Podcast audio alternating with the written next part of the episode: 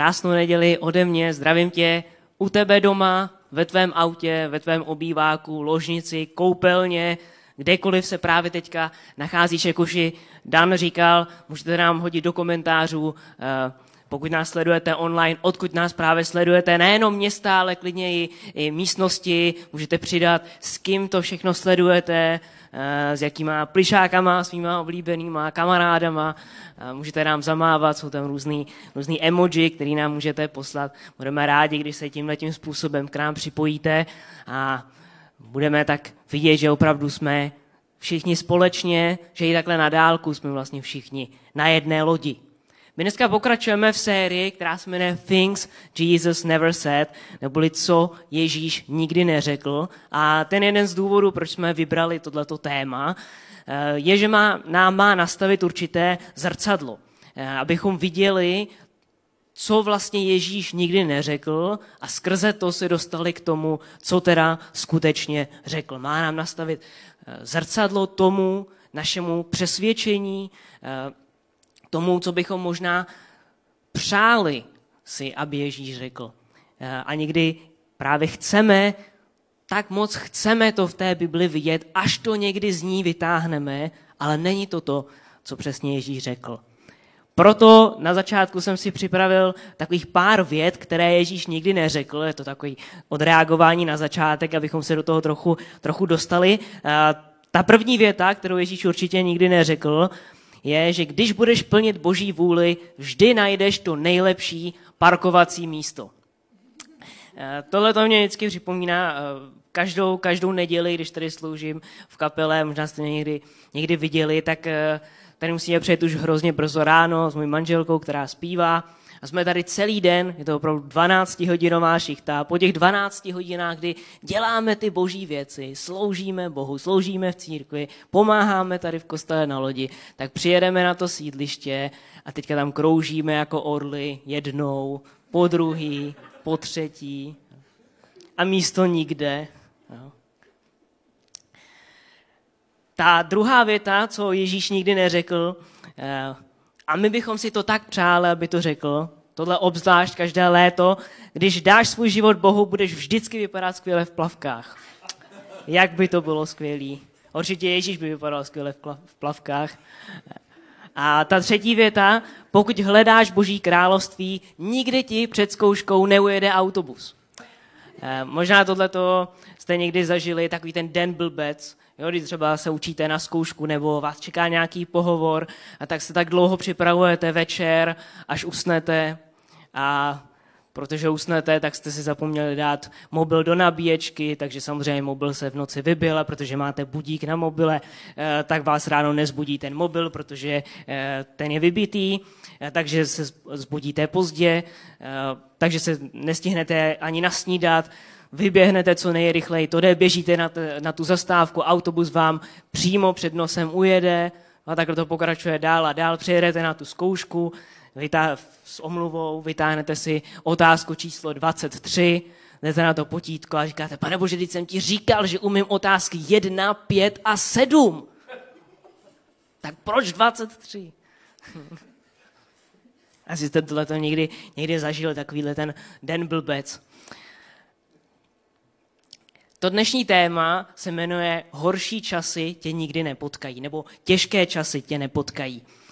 Eh, možná jste někdy tuhle tu větu od někoho slyšeli v roce 2019. Mě to eh, tohle to připomnělo ještě takový jeden vtip, který jsem nedávno, nedávno slyšel.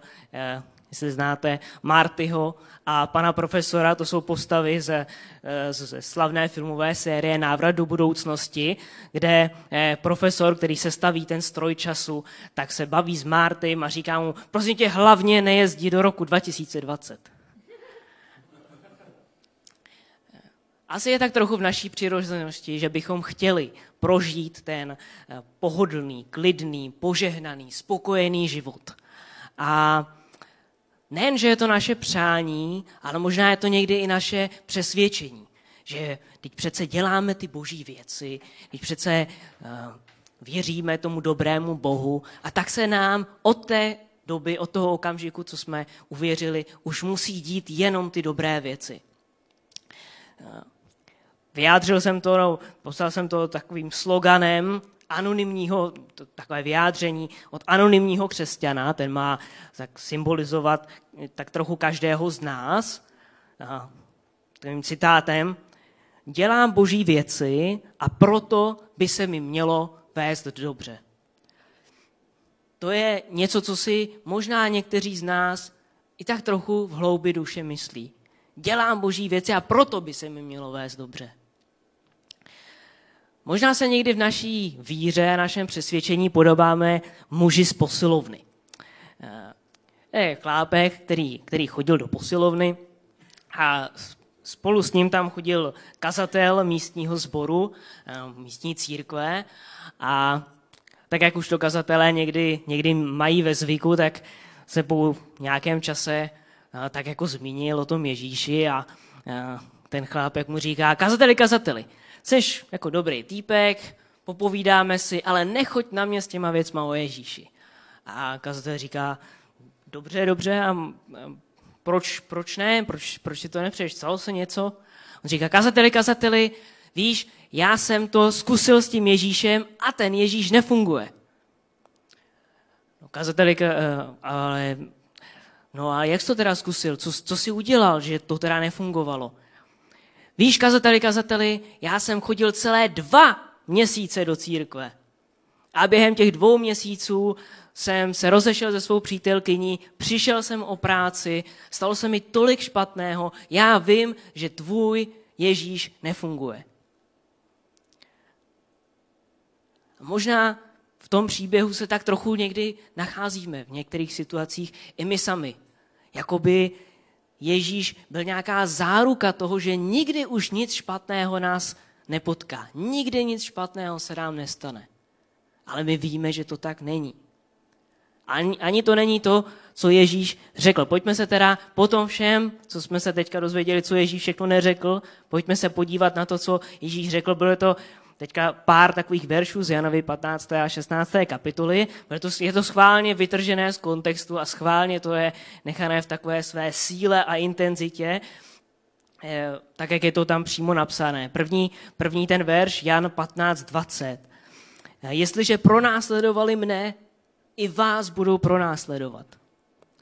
Jan 16.2. Budou vás vylučovat ze synagog. Ano, přichází hodina, že ten, kdo vás zabije, bude se domnívat, že tím uctívá Boha. A poslední verš, Jan 16.20. Vy budete plakat a naříkat, ale svět se bude radovat. Ježíš používá tato silná slova, aby připravil své učedníky a následovníky na to, co je potká. Je to, jsou to slova, která velmi intenzivně zaznívala v prvotní církvi a v církvi těch pár prvních století, asi jste o tom slyšeli, když byli třeba křesťané pro následování, někteří z nich potom vydávání na smrt do, do arén, do těch kolosejí tak tyhle ty verše zaznívaly jako určité proroctví. Pokud pozorně čtete Bibli, tak se dozvíte, že Ježíš nikdy neřekl, že vždycky budeš šťastný, že každý den, co se probudíš, tak, eh, tak se probudíš s úsměvem, že vždycky budeš happy, vždycky bude všechno OK, nikdy nic špatného se nestane, nikdo blízký ti nikdy neumřete že všichni budou vždycky na tvé straně, všichni s tebou budou souhlasit se, svý, se tvými názory, všichni budou vždycky lajkovat tvoje fotky na Facebooku, na Instagramu. Že ti vždycky doma poběží wi nikdy se ti nesekne Netflix. Ne, naopak. Víme, že budeme zažívat trápení, že budeme procházet těžkými časy, že nás něco někdy bude bolet, že budeme čelit zkouškám, jak je to i poeticky vyjádřeno v jednom žalmu, že budeme někdy procházet údolím stínů smrti. Že něco těžkého se nám bude dít. Utrpení v životě je nevyhnutelné, patří k životu a každý z nás to bez pochyby už někdy zažil.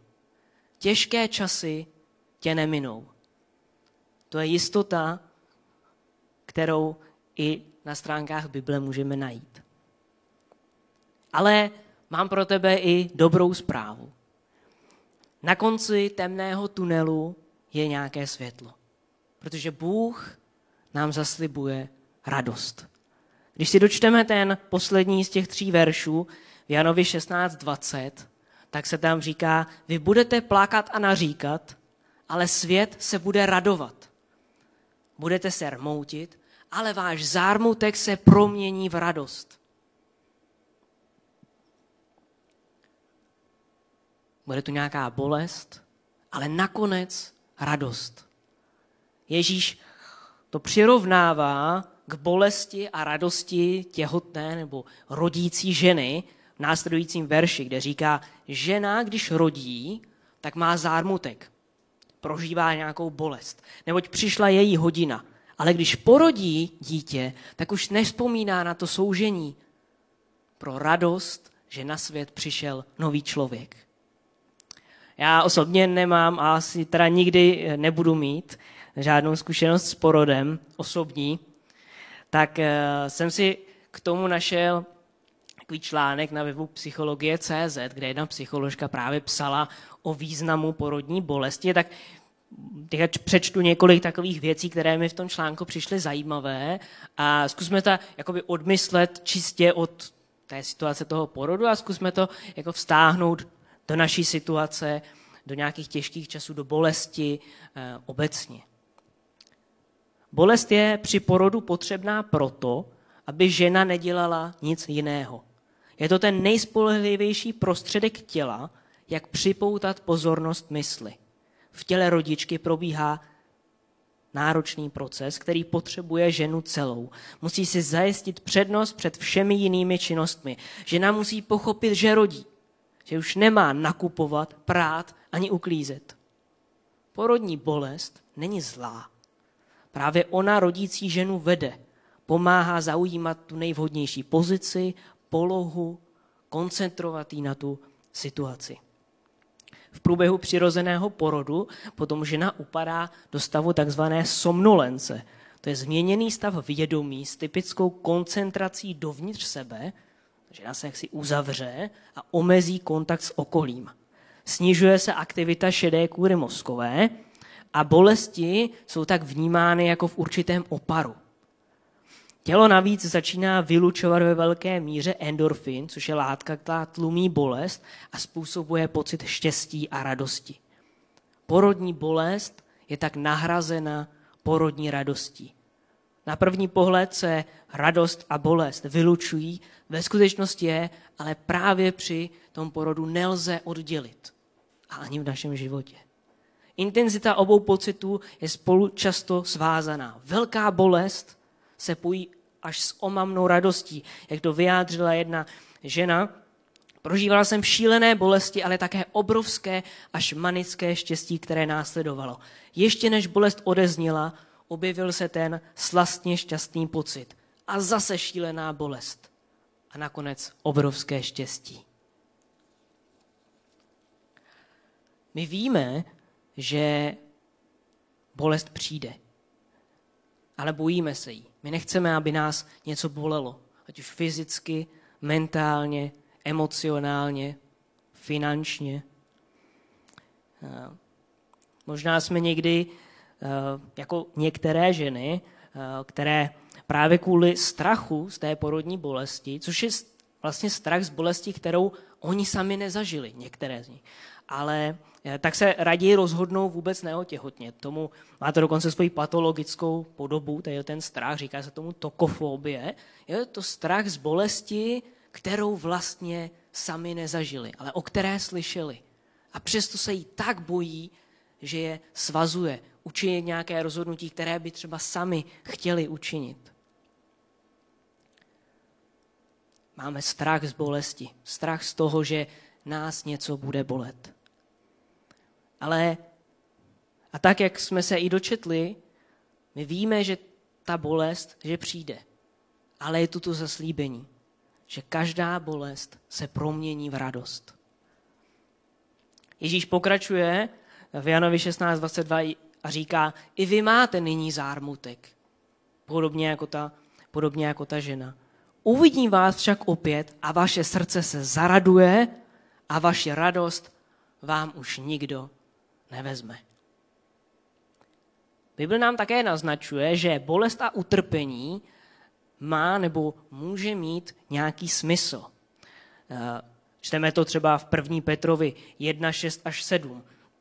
Z toho se radujte, tohle ještě uvidíme v jednom dalším verši, že se z toho dokonce máme radovat. To je asi opravdu skoro nadlidský úkol. Z toho se radujte, i když snad máte ještě nakrátko projít zármutkem rozmanitých zkoušek, aby se pravost vaší víry prokázala k vaší chvále, slávy a cti v den, kdy se zjeví Ježíš Kristus. Bolesti, těžké časy, rozmanité zkoušky posilují a upevňují naší víru. A právě proto se máme, podle autora toho verše, dokonce radovat z toho, že na nás těžké zkoušky přicházejí. Jako by to byl nějaký test, kterým když úspěšně projdeme, tak se dostaneme do toho dalšího ročníku. Bolest nás připravuje na něco. Podobně to čteme, nebo je to vyjádřeno v Jakubovi 1, 2 až 4, kde se říká, mějte z toho jen radost. Zase z toho máme mít radost. Jak z toho máme mít radost? Moji bratři, když na vás přichází rozlišné zkoušky, vždyť víte, že osvědčí se v nich vaše víra, povede to k vytrvalosti. A vytrvalost, ať je dovršena skutkem, abyste byli dokonalí a neporušení prosti všech nedostatků. Díky bolesti rosteme. Dokonce autor je v tomhle tom velmi, eh, používáš velmi silná slova, že dokonce rosteme až k dokonalosti. Až k dokonalosti a neporušenosti. Bolest je prostředkem našeho růstu. Já se tady po, pomůžu citátem ruského spisovatele autora Lva Nikoléviče Tolstoje, eh, který řekl, že utrpení je potřebnou podmínkou vzrůstu, jak fyzického, tak duševního. Bez utrpení nemůže život přejít z jedné formy do druhé. Nemůže, protože samo utrpení působí vzrůst. My víme, že v tomhle světě budeme zažívat bolest, utrpení, těžké časy, krušné zkoušky. Ale víme také, že Bůh je větší. Víme, že Bůh je větší než rok 2020 a všechno to, co se děje kolem nás. Máme tu zaslíbení, o kterém jsme četli, že promění všechnu naši bolest v radost. Možná hned ten příští rok. Možná ten rok následující. Možná za 20 let, za 30 let. To, co teďka tě bolí a to, co, čím teď procházíš, se nakonec dobré obrátí. On zaslibuje, že vždy a v každém čase bude s námi. Že jeho duch nás posilní, občerství a naučí. A v Bibli se také dočteme, že Bůh Otec nakonec setře každou naši slzu. A tohle má být taková určitá výzva pro všechny z vás. Ten už to tady eh, krásně uvedl. Žijeme ve zvláštní době. Každý z nás tu dobu prožívá nějak jinak. A možná jste se ocitli v nějaké těžké situaci. A proto jsem chtěl i skrze ta slova, písma, Bible, vám dát nějaké pozbuzení. Je to zaslíbení radosti. To, že Bůh je nad tím vším a že On nakonec setře každou naši slzu. Proto končí Ježíš tu svoji promluvu, ze které jsme četli několik veršů, slovy v Janovi 16.33, kdy říká, to jsem vám pověděl, tyhle ty hrozné věci o těch těžkých časech. To jsem vám pověděl proto, abyste ve mne nalezli pokoj. Ve světě máte soužení, ale schopte se, neboť já jsem přemohl svět.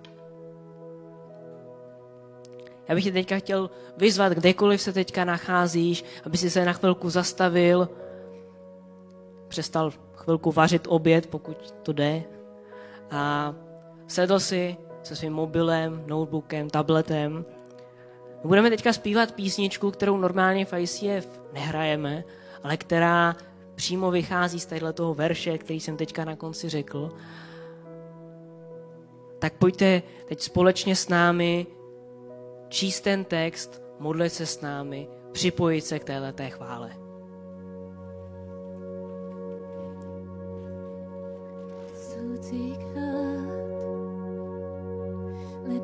love.